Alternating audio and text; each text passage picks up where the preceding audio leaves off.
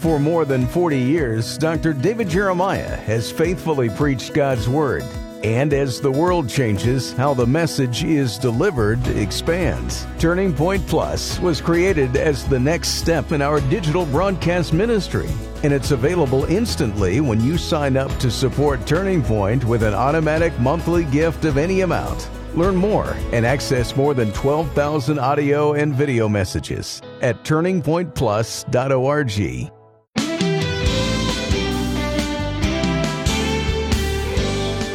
Meteorologists get their 24 hour forecast right about 95% of the time. If only the storms of life could be predicted so accurately. Today on Turning Point, Dr. David Jeremiah turns to Psalm 107 for wisdom on finding peace and purpose when life's unexpected storms blow in. Here's David to introduce the conclusion of his encouraging message when you are at your wits' end. You know, there's a movie that most of us have seen called The Perfect Storm, a story of what happens when everything that can go wrong happens at the same time and there's no way out. Have you been there? Have you been in a place like that? And have you noticed that no matter how dark the sky gets or how rough the waters get, God is there. He's there to help you and strengthen you and guide you and encourage you. And that's the message not only of Psalm 107, but of many of the Psalms we have been talking about during this series called When Your World Falls Apart. Friends, the book When Your World Falls Apart and the study guide are all available from Turning Point. We're not featuring it this month because we have a very special resource that I'll mention to you in a moment. But you can get the original source of this series from davidjeremiah.org. Go there and inquire about it, and you'll find everything you need. In the meantime, the resource for the month of August is a book called Sleep on This Evening Reflections from God's Word 100 readings to help you go to sleep at night, to prepare you for a night of rest, written specifically for that particular moment. And uh, you can read them yourselves or click on the QR code on each page and have them read to you. This padded cover gift book is available to you for a gift of any size during the month of August. Be sure and send your gift today and say, Send me the sleep book, and we'll do it, and it'll be on its way to you before you know it. Well, let's grab hold of the second half of what to do when you're at the end of your wits, when you're at your wits' end. How many of you know that our prayers in the midst of the storm tend to be somewhat short? How many of you know that? Long prayers in church, but in the storm, they're pretty short. When my wife and I were starting our church in Fort Wayne, we lived on a busy highway in a little house there, and the driveway emptied right out into the highway, so it was kind of dangerous getting out of there. One day, Donna was driving, and I was sitting in the passenger seat, and she backed out into the traffic. She didn't see a car coming. And I looked over just in time to see it, and I just said, Lord, help, like that, or said, Help us, Lord, or something like that. And the car hit us behind where I was seated instead of hitting us where I was seated, or I would have probably been hurt. And then Donna reminds me that I turned to her and said, Why did you do that? She's never let me forget that I said that uncompassionate thing. But I want you to know when you see a car coming towards you and you're about to get hit, you don't have time for these, thous, and anything else that you might remember from church. You just pray a simple prayer. Can I get a witness? Everybody understand that? Now, I want you to notice this. This verse is exactly the same as every situation which we have visited so far in the gallery. For instance, what does a wanderer do in the desert when he's lost his way? Verse 6 then they cried out to the Lord in their trouble, and he delivered them out of their distress. What does a captive do when he's shut up in the prison house of his own making?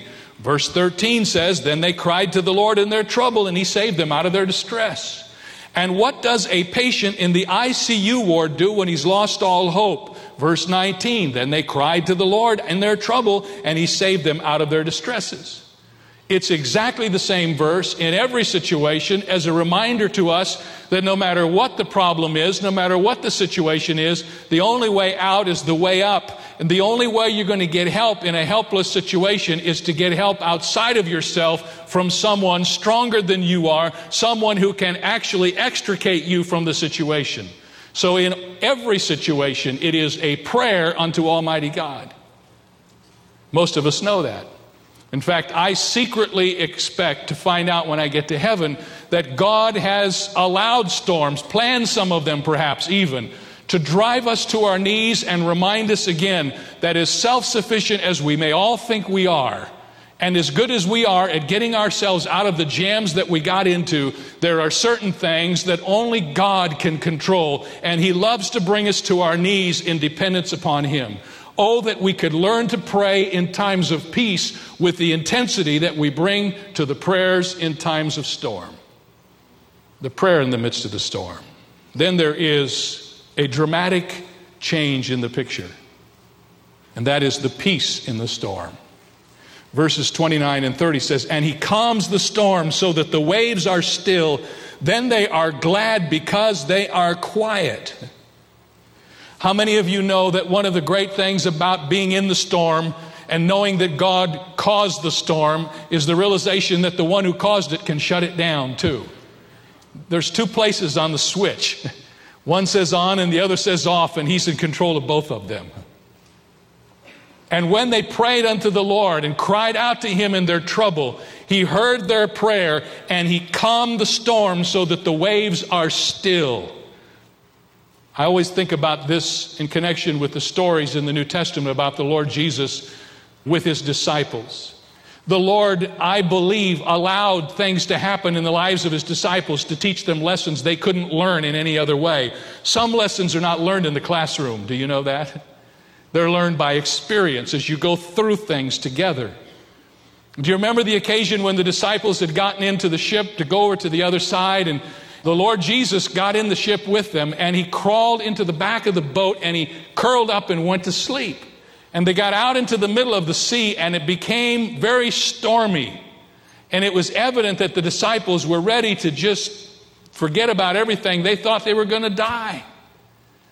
And then it suddenly dawned on them that the one who had created the wind and the waves and the sea was in their boat, asleep in the back.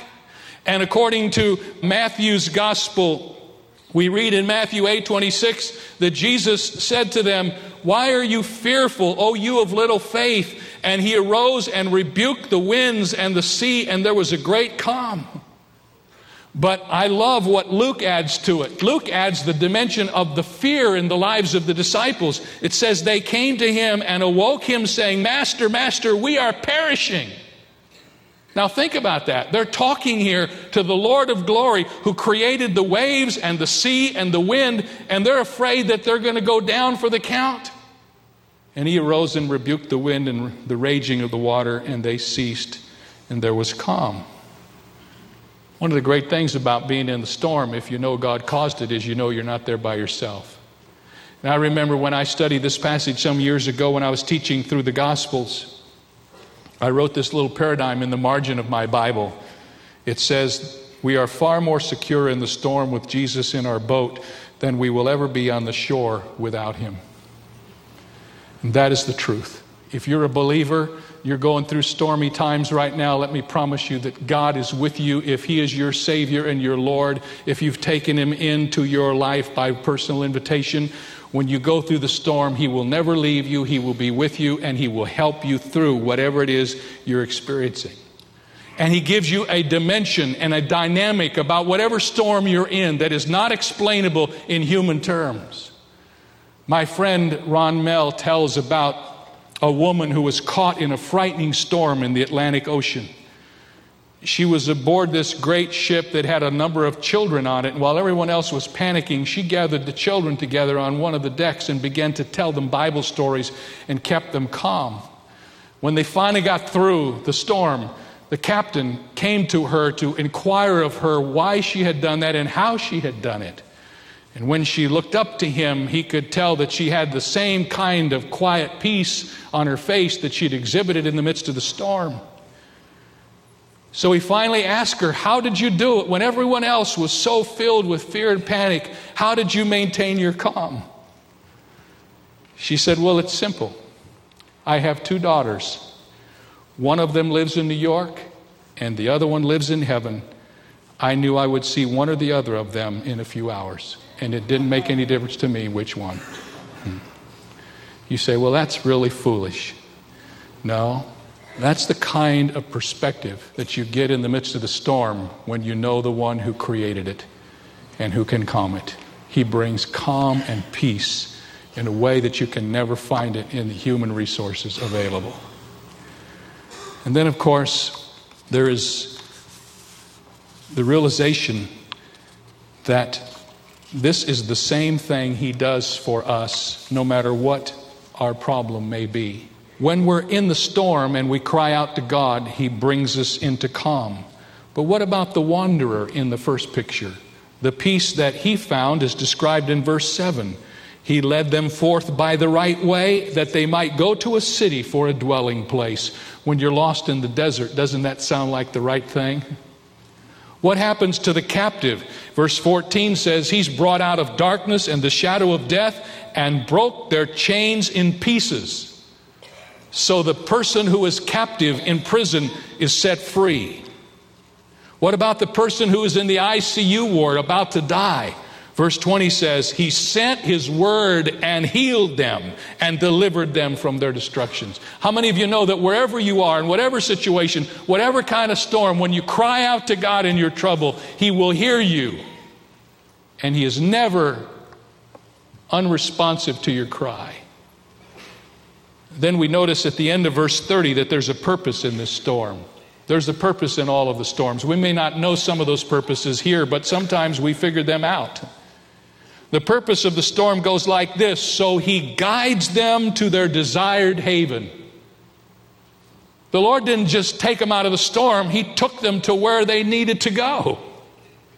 Here's something I've been learning about storms. The place you thought you wanted to go going into the storm is not always the place you think you want to go coming out of the storm. Can I get a witness? Sometimes storms can change your minds about things that you thought you wanted. And what I've observed is this that when you go into a storm that God has created, if you're receptive to what's going on in your life during the time, you will come out of that storm with the desire in your heart that He has for you. Your desire and His desire will be the same, and the place where you wanted to go, which may have been over here, will be adjusted to the place where God wants you to go. And the beauty of it is, in the midst of it all, you will want to go there yourself.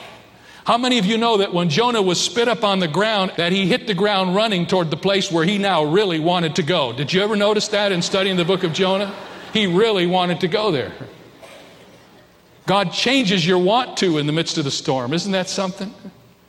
And then the thing I love about this, which is pretty much characteristic of all the Psalms that we've studied, it's in there thematically, if not just purposely. And that is that there's praise after the storm. Do you see it? Oh, that men would give thanks to the Lord for his goodness and for his wonderful works to the children of men. Let them exalt him also in the assembly of the people and praise him in the company of the elders. Let me ask you something, class. What happens when you're in the wilderness and you get taken to a nice home and you're given a dwelling? Well, I'll tell you what happens. It's in verse 8 and 9. Oh, that men would give thanks to the Lord for his goodness and for his wonderful works to the children of men. He satisfies the longing soul and fills the hungry soul with goodness. If you're in the wilderness and you've been delivered, the natural response is to praise God for what he's done.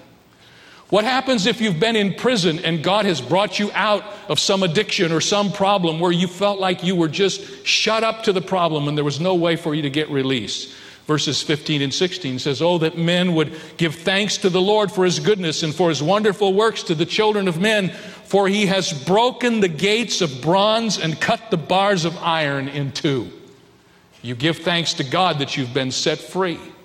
One of the things that we love about going to the Brooklyn Tabernacle, we hear the testimonies of people who have been brought out of the prison house of crack cocaine and addictions in the things that have happened to them and how God has released them, and you ought to hear them give praise and thanksgiving to God. Oh, that men would praise the Lord and give thanks for his goodness. And then the interesting thing that happens in the last two pictures of this psalm is this. In the first two, they give thanks to the Lord for what he has done. And the phrase has to do with the blessing of the Lord upon the person who's been released. But in the last two of these pictures, it's different. For instance, when a person is released from illness. Verses 21 and 22 record the hymn Oh, that men would give thanks to the Lord for his goodness and for his wonderful works to the children of men. Let them sacrifice the sacrifices of thanksgiving and declare his works with rejoicing. And then we come to the storm that we have studied today, and in verses 31 and 32. Oh, that men would give thanks to the Lord for his goodness and for his wonderful works to the children of men. Let them exalt him also in the assembly of the people and praise him in the company of the elders.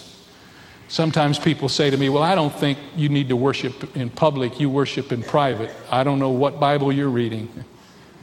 The Bible is constantly reminding us that when we worship, it is exploded in its effectiveness when we come together and we give praise to the Lord in the company of the assembly. It says, in the presence of the elders, in the presence of the leaders, we give praise to God. There's a wonderful evidence here for corporate praise when we come together on the Lord's day. That's what we ought to be doing. You know, there are several passages in the Bible next to which I have now written my name. Do you ever do that? This is a personal passage that God has just kind of uniquely used. I shared with you Psalm 71, how that was given to me in the midst of my sickness. And y'all can borrow it if you want to, but that's mine. You know, that's my psalm. I'll let you use it whenever you need it, but it's something God gave to me. But this is one that likewise God has written my name on. And it's because of something that happened early in the ministry of our time here. I accepted not only being the pastor of the church, but I became the president of the college. And I really believed I did that under the direction of the Lord and believe so to this day, but there were some very difficult times. I would say this college uh, was hanging by a thread. And many of us who were a part of the inner workings knew that if God had not done something very miraculous, that there would have been no hope for the college to continue. It was one particular summer that I remember with vivid color. We had run out of resources. The tuition money was gone. We hadn't raised enough money to sustain the operation of the college through the summer. We had uh, been underwritten by the church, and those resources were no longer available. They were gone because the church had given all that it could give. We were having meetings almost every week trying to figure out what to do. There was some momentum on the part of some in the church to close the college and just get rid of it because it appeared to be a liability. And uh, there were even some in the college who thought perhaps we should do that. In fact, there were some meetings that took place between this college and another Christian college on the West Coast to try to merge the two, perhaps, if that could be done. And I remember thinking, well, maybe this is what God is doing, but I couldn't get through my heart and my head why God would ever close something as wonderful as this school that He'd raised up to train young people when I saw the evidence of it in so many ways. I remember saying to some of the guys on our staff one day, you know what, I'm not going to do this. If God wants to close it, He's going to have to do it, and He can do it if He wants to. But I'm not going to do it. We got into the teeth of the summer, and the challenges and the resources were just not available. There just wasn't any money. And I had a little recollection of this in the back of my head because my father was the president of Cedarville College, and when we took over that college in 1953, we went there as a young family, and I remember the first year my dad was there, there was no money, and we didn't have any salary or any money provided the whole summer. We ate out of the garden my mother planted out back of our house. That's how we got through the summer. I remember one day I was just so filled with uh, the sense of the storm. I felt like the waves were just crashing over us, and I didn't know what to do. And I gathered our, our senior staff. We all went up to Pine Valley. I'll never forget that Pine Valley is a Christian camp up here, and nobody was there, and they let us use one of their conference rooms. And we gathered around the table up there to pray. As far as I could see, there was no hope anywhere. We'd done everything we knew how to do humanly, there just wasn't anything left.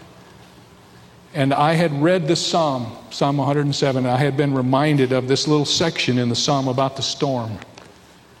And so as we gathered there in the conference room at Pine Valley, I read this passage to the men. And I said, You know, one of the things I want to remind you about is this. We have all collectively chosen to do business in the great waters. Not many churches have schools, and we got lots of them. We got preschools and grade schools and junior high schools and high schools and college schools. And God has laid that upon our heart, and that makes the job we do much more difficult. We have gone out into the deep. And that's one of the reasons why we're having the storm. And we talked about the challenge, and I said, what we have to do is we have to cry out to the Lord. And we have to ask God to move into the midst of this situation and do something in a way that it'll be only explained by God. I've not had very many things like this happen in my life, but I'll never forget this. We began to pray around the table, and I remember it was intense and there were some tears. And there was a knock at the door, and it was the proprietor of the camp. And she motioned for me to come out and went out, and she said, You need to call your office. And there was a payphone not too far from where we were meeting, so I went over and called uh, the office here at the church. I remember her asking me this question. I'll never forget it. She said, Are you sitting down? I said, I'm in a phone booth.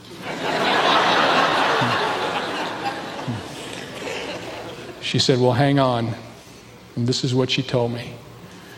She said, The women down in the mailroom at the college were just opening the mail in a routine way and they opened an envelope.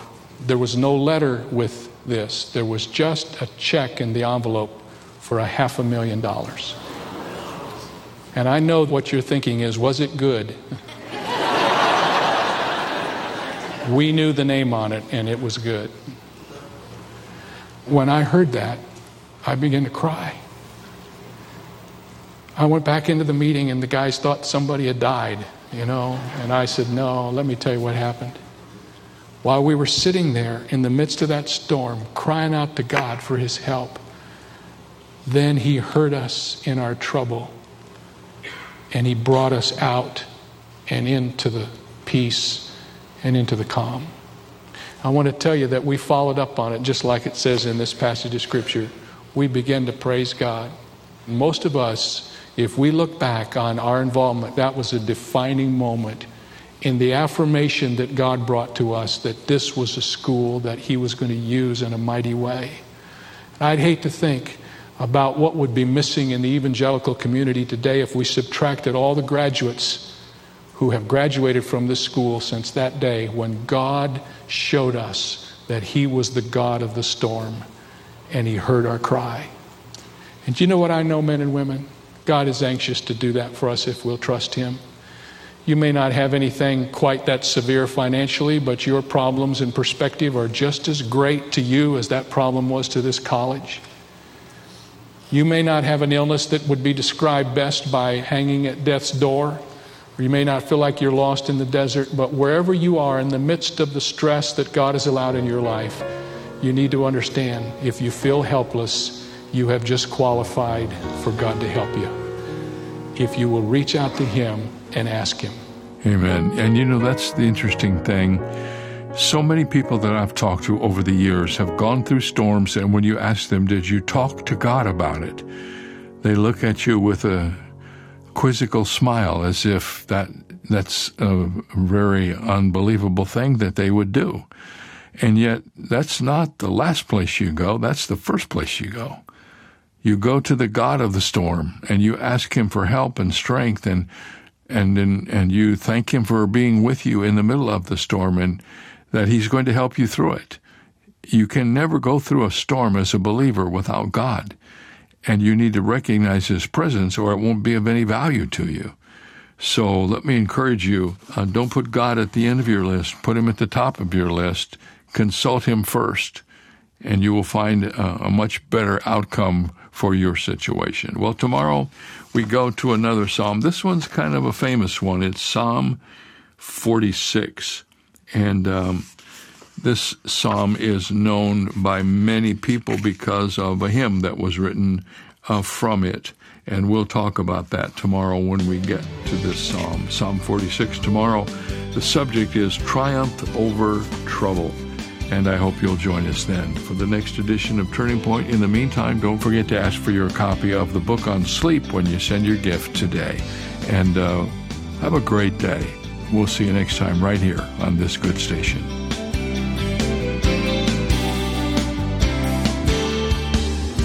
The message you just heard originated from Shadow Mountain Community Church and Senior Pastor Dr. David Jeremiah. If your faith is growing through this ministry, we'd love to hear from you. Write to Turning Point for God of Canada, P.O. Box 18098, RPO, Tsawwassen, Delta, BC, V4L2M4. Visit our website at davidjeremiah.ca slash radio or call 800 946 4300. Ask for your copy of David's book, Sleep on This, a nighttime devotional with biblical reflections to bring you peace and rest. It's yours for a gift of any amount. You can also download the free Turning Point mobile app for your smartphone or tablet, or search in your app store for the keywords Turning Point Ministries. Visit davidjeremiah.ca slash radio. This is David Michael Jeremiah. Join us tomorrow as we continue the series When Your World Falls Apart on Turning Point with Dr. David Jeremiah.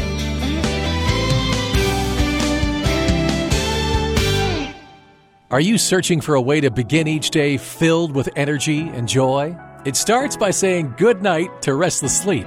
In his book, Sleep on This, Dr. David Jeremiah provides nightly readings to help quiet our minds and calm our spirits. And when you donate $75 or more to Turning Point, we'll send you a special set that includes this book and material from the series When Your World Falls Apart. Learn more at davidjeremiah.ca. That's davidjeremiah.ca. Many people say they know Jesus, but all too often they know about him, but they don't truly know him. For this reason, Dr. David Jeremiah wrote The Jesus You May Not Know, which provides insight about his eternal nature and role on earth and in heaven.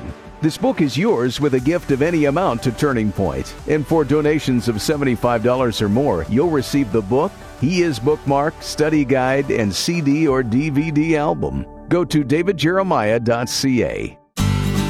Mary, Queen of Scots, was the Catholic Queen of Scotland for 25 years in the 16th century. During her reign, a Scottish clergyman named John Knox helped to lead the Protestant Reformation and establish the Presbyterian denomination in Scotland.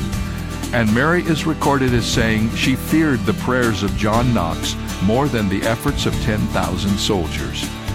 She must have been familiar with James 5:16, where James writes that the effective fervent prayer of a righteous man avails much. If there is a nation or a neighborhood you want to win for Christ, begin by praying. It's what the devil fears the most. And this is David Jeremiah encouraging you to get on the road to new life. Discover how God answers prayer on Route 66. Route 66, driving the word home. Log on to Route66Life.com. Start your journey home today.